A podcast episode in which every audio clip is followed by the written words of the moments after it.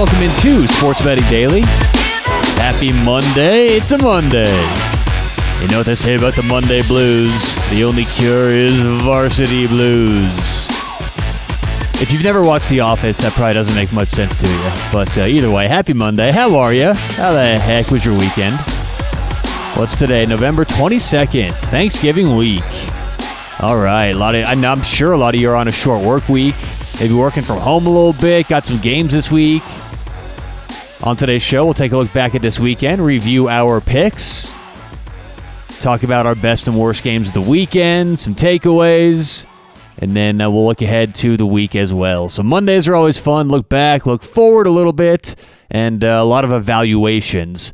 Uh, special thanks to BettorEdge online, bettoredge.com. Better Edge is so much fun in terms of bringing sports betting to the next level and making it just awesome. So sports betting has its own place, right? We all think sports betting is fun. I'm certain, well, I'm assuming if you're listening to this show, you've made a sports bet or two in your life, okay? Maybe not. Maybe you just like to watch the games and you like to hear our, our, our opinion, our angle. That's fine. But if you do want to start betting, or if you do already bet, you can make it so much more fun with BettorEdge because BettorEdge is not your classic sports book. As a matter of fact, they're not a sports book at all. They're a social media platform where you can legally bet on sports even in states where sports betting is not legal yet. So that's what's fun about it. You can get connected with your friends, your buddies, make profiles, follow each other, do individual competitions together. It tracks your stats, it tracks your record.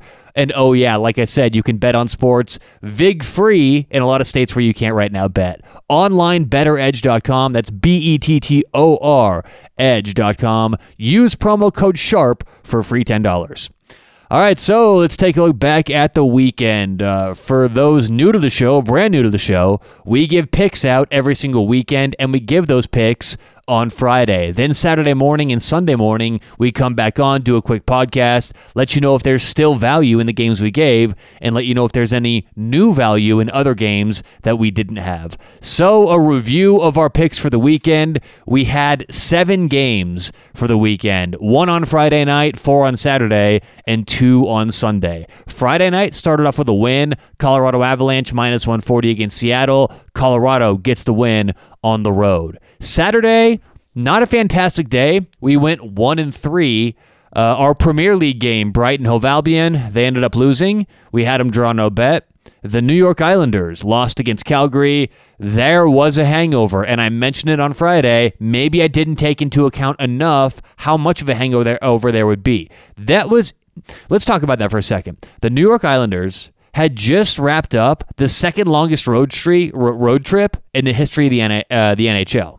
So they finally get back to New York, and the line was greatly skewed in terms of you know taking value away from New York because of the travel. Well, I still bet into it because what I gave for the travel didn't match what the market gave for the travel. Where I messed up there, that was a mistake I made. And where I messed up was thinking that I could price something that was essentially unprecedented. Okay, we'd never seen before this happen. And so I, may be comfortable from doing it successfully for so long, I said, oh, yeah, well, that's no big deal. We can price this in. And I don't think I priced it in accurately enough. So keep that in mind. That's a really good lesson is that a lot of us think that because we have some piece of information, right? Uh, Tom Brady's hurt, Aaron Rodgers' toe is hurt, uh, player X is on COVID protocol. A certain player just had a death in the family. Whatever it may be.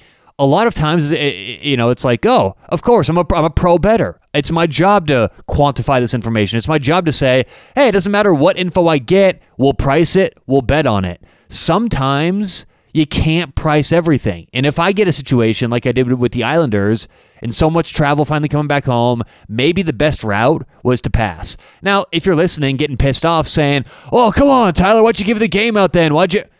That's what sports betting is. Sports betting is a constant process where every single game you make, every single bet you make, you want to learn, tweak, adjust, grow. And that's what it's about is growing. If we make that same mistake again in a week, that's, you know, fine. Find a new podcast don't listen to him anymore. That would be horrific. You don't want to listen to someone who makes the same mistakes over and over. But if you do want to learn, maybe understand next time we come across this how to approach it, that's what this is for.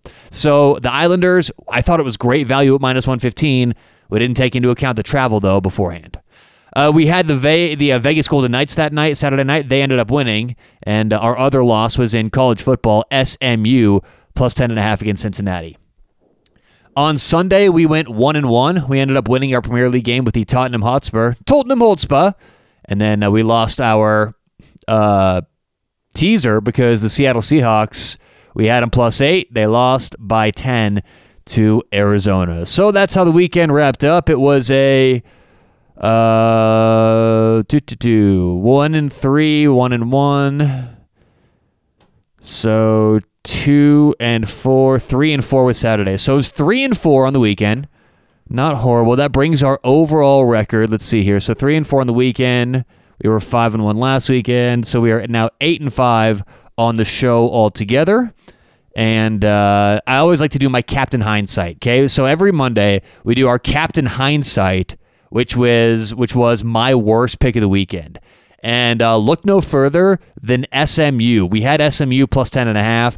I actually said on another podcast I'm on, which I highly recommend listening to. It's a great podcast if you like college football. It's called College Football Tailgate. Uh, on one of those shows last week, I actually said that uh, I thought SMU was a live underdog to upset them. And you know, maybe I was just a little off with SMU that game. One of those things where you're undervaluing uh, Cincy, you're overvaluing SMU. And uh, if I could go back and take one off the docket, it would certainly be that game. All right, three takeaways from the weekend. Three takeaways. My first takeaway, kind of mentioned this already with the Islanders travel matters a lot. Okay, if you think that you can just ignore travel, ignore the. It's so funny how travel works its way into the lines. And I often have to pay attention to this. We all do. But I think that we forget, you know, when you travel from San Jose to Seattle, as the Washington Capitals did a couple nights ago, that's a long travel. Some people think, yeah, it's just the West Coast, no big deal. And it really matters. You know, think about how you feel after a flight when you either get to vacation or back from vacation. You know, and I understand these are athletes, but that doesn't mean they're immune to time zone changes, you know, body changes, things like that. And so travel really matters. And that's one thing I learned this weekend. Well, not learned, but one of my main takeaways this weekend. We can't ever underestimate travel in any given sport. Now, we don't want to overestimate it, but it's something we always have to be aware of. Travel matters. My second takeaway from the weekend man, things in college are really coming together. There will be no Pac 12 in the playoff.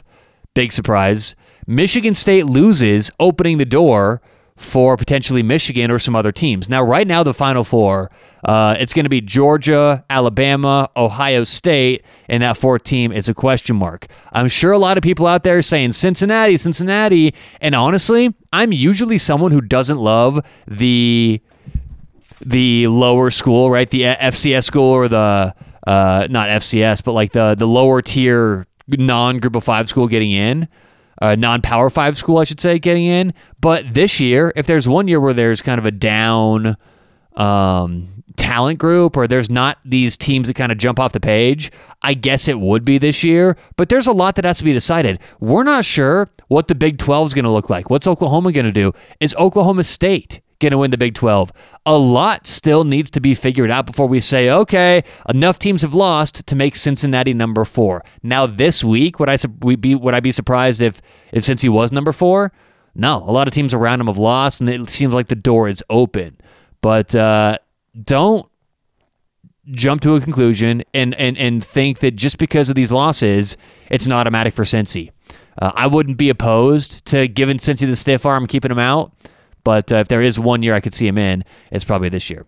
And my third takeaway from the weekend don't make parlays. one, uh, I heard an interview this morning. One very prominent sports book in the United States had an 11% hold this weekend. Now, to think about what that means, because I'm sure for a lot of you, it's like, okay, what the hell does that mean? What do I do with that? The house, if everyone out there, including me, were to randomly bet for a weekend, but all the bets were singles, not parlays, it doesn't matter really how good you individually do or not.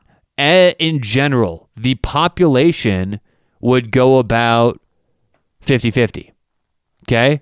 So if you're random and you're picking games at random, which is really as good as a lot of people can do anyway, the house hold's about 5%. Okay. So if you and everyone in the world were to just start randomly picking singles, no parlays, but singles, the house would keep about 5%. The fact that they more than doubled that this weekend at this one sports book, 11% is not only laughable and funny and, and silly, it's kind of infuriating because for someone who tries to make a living beating the bookies, I see him getting rich because of so many morons out there making parlays and teasers and all these stupid bets that the house would prefer for you to make. The house hold rises incrementally, and I should say actually exponentially, the stupider you make your bets. If you have a two team parlay, your winning percentage goes down to about 25%. If you have an eight team parlay, you're going to have to get lucky. I mean, it, it's literally, well, here, we can do it real quick. Let's see. Uh, 0.5. So hitting an 18 parlay for the average sports bettor, there's about a there's about a 0.3, well, we'll call it 0.4, a 0.4% chance. Okay? 0.4. One in a th- or four in a thousand. So that's the point here. Is you're now taking your winning percentages from 50-50 if you just bet a single to now four in a thousand if you make an 18 parlay. Now you may say, well, Tyler, I'm only risking whatever it is, $10 to win 150. So if I finally hit that, you know, when I finally get that winner, it's it's going to make up for it. And that's actually not the case. You're diminishing your returns every time you make one of these parlays. It's not like finally when you hit one, it's going to be even. Now, if you're betting non VIG and you're betting singles, that may be the case. You can expect that to happen. But this strategy of betting parlays, betting teasers, betting a little to win a lot is such a terrible strategy. And you know what's funny? I, I mentioned earlier uh, College Football Tailgate, the college football show I'm on. My co host in that show does this all the time. And his theory or the way he he rationalizes this is it's not that much money he's losing. He's only losing like five or ten dollars a weekend. But if you were to total up all the parlays he's made, probably in the last three or four years, he has lost hundreds of dollars. And he's not made it back with the winners. And if he has, he's getting extremely lucky doing so. And he hasn't, I, I promise you, I've been right there for it. so I know it doesn't seem appealing to bet $10 to win nine.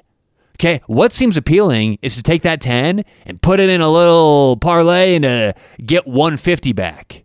But the chances of you making 150 compared to the chances of you making $9, it's actually a far bettor bet mathematically to make the single. And if you keep making that decision over and over and over and over and over, that is how you finally make ground and, and, and become a good sports better and do something that can last long term.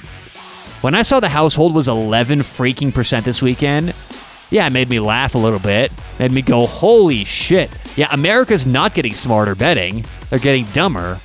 But on the same end, I hate when the bookies can be morons and get so rich. All right, that is it for today's show. Thanks so much for listening. Happy Monday. Now, whatever you got today, a little soccer, a little basketball, a little hockey, a little football, good luck. Hope you cash some winners. We'll talk to you tomorrow on Sports Betting Daily.